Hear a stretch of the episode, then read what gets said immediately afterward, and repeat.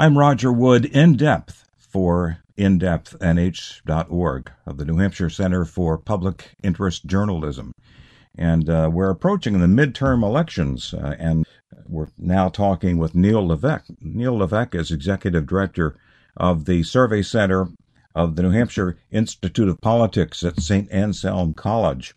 Neil, um, this is characterized as uh, your initial or your inaugural poll. Is it is it the inaugural poll of the the midterms, or is it your first ever political poll? Well, this is our first ever political poll where we utilize in-house services and our students to conduct the polling. Um, so each of the students um, have been uh, certified through an institutional review board testing um, to be certified for uh, polling through an academic institution.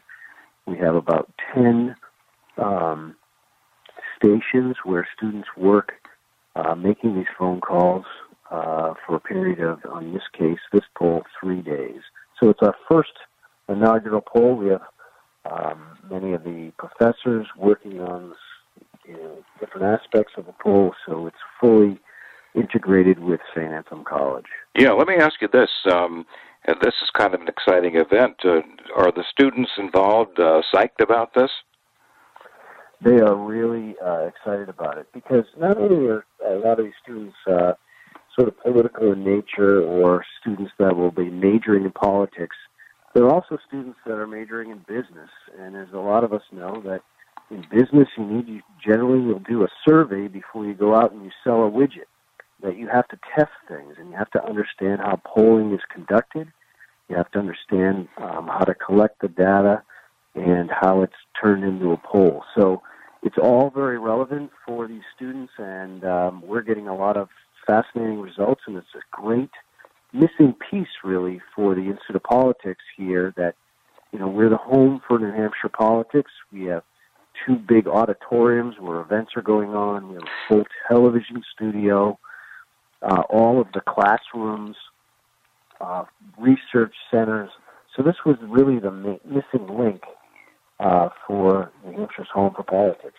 Yeah, you're no stranger to uh, hosting political candidates. Uh, you know, putting them before the students. You've you've had many candidates on all levels, haven't you? Yes, and actually, uh, if you count the presidential election coming up in 2020, that's right, 2020. Um, we've already had several people who are either coming or have been here who would qualify as potential candidates for the 2020 election. So that's already started in earnest.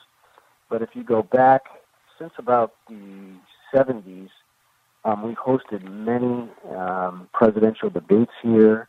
Um, and I would say that it's not unusual that during the a real hot time in the presidential primary, you know, several months leading up to the primary, that we have a presidential candidate here at the Institute of Politics almost every single day. And a lot of that's due to our television studios. So if you see, if you turn on network news and you see a person broadcasting out of New Hampshire, it's generally out of the New Hampshire Institute of Politics.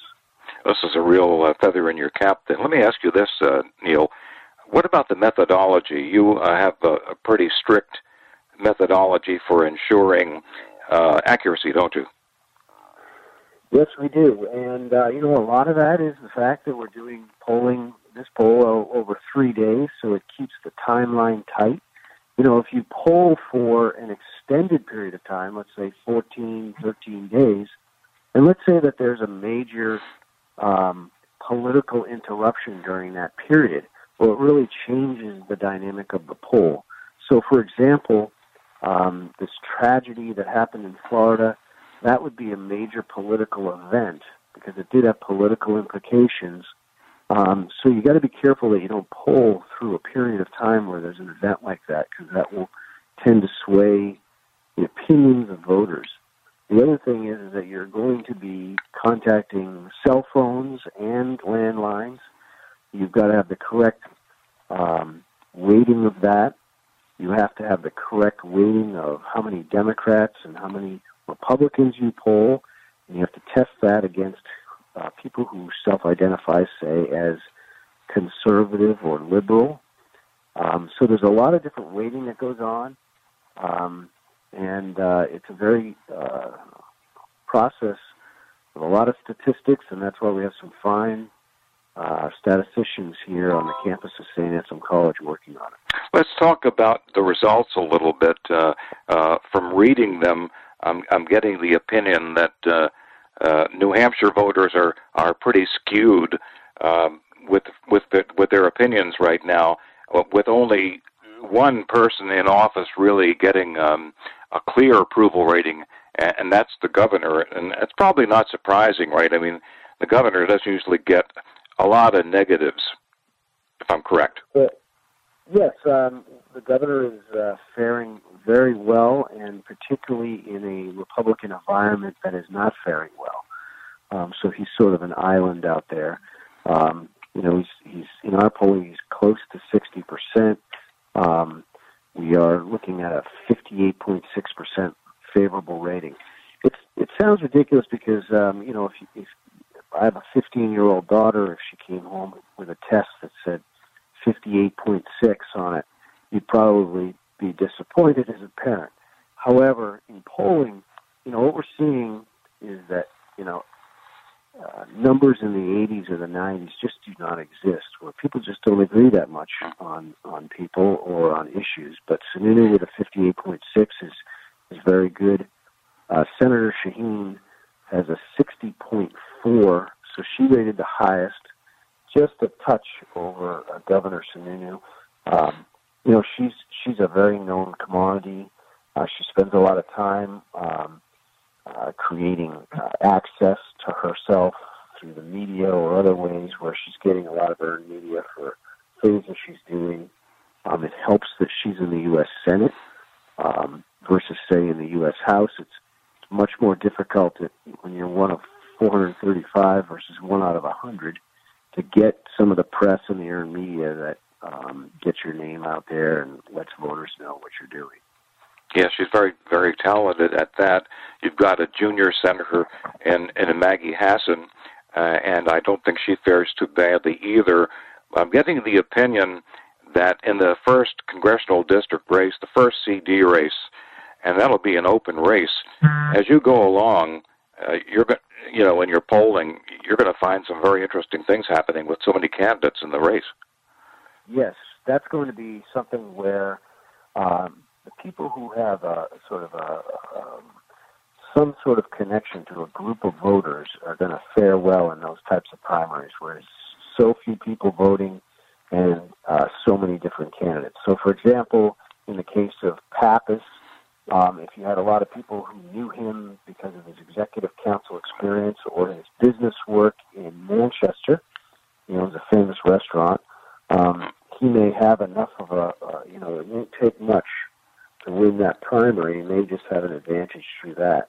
Um, what we're seeing, though, as far as those congressional districts, and this is really the highlight of the polling that we did, was that there's a lot more voter intensity and partisan intensity on behalf of Democrats. And that's not totally surprising in the fact that, you know, we are in the first, after the first year of a, of a Republican president who is uh, fairly uh, tumultuous. So the president himself has has fairly low approval ratings here um, in New Hampshire amongst voters. Uh, his favorability is is thirty five point eight. So that is uh, I would characterize that as not good. Then you get into the fact that there is no question amongst the Democrats that are polled that they are not favorable towards Trump and that they are looking to take a Democratic ballot in the fall. Now, when you turn to the Republican side, what you see is the disparity here, where the brand name of Republican is not as strong as it has been in the past. One out of every five Republicans tested actually do not have a favorable opinion of the leader of their own party, that would be President Trump. Uh-huh. Um, and only uh, only uh, you know 82% are interested in taking a ballot, a Republican ballot, in the November election. So what does that mean? So what does that mean if you're a candidate running for Congress and you're a Republican, right now, if the snapshot is taken right now, uh, one out of every five Republicans is saying that they may not take, that they're not likely to take a Republican ballot and vote for you just because you're a Republican and they're a member of that same party. Mm. The key here when you're running for office is to get your base. And if your base is not necessarily with you from the start, it can be um, very difficult uphill. Sununu, Governor Sununu, as we mentioned, has uh, the second highest numbers in all the polling at 58.6. But the, the issue here is if the Republicans are not going out to the polls next November, uh, for whatever reason, we can we can say that it could be Donald Trump or other things. Uh, he could have more of a difficult time getting to 50. So uh, that is the hazard for him.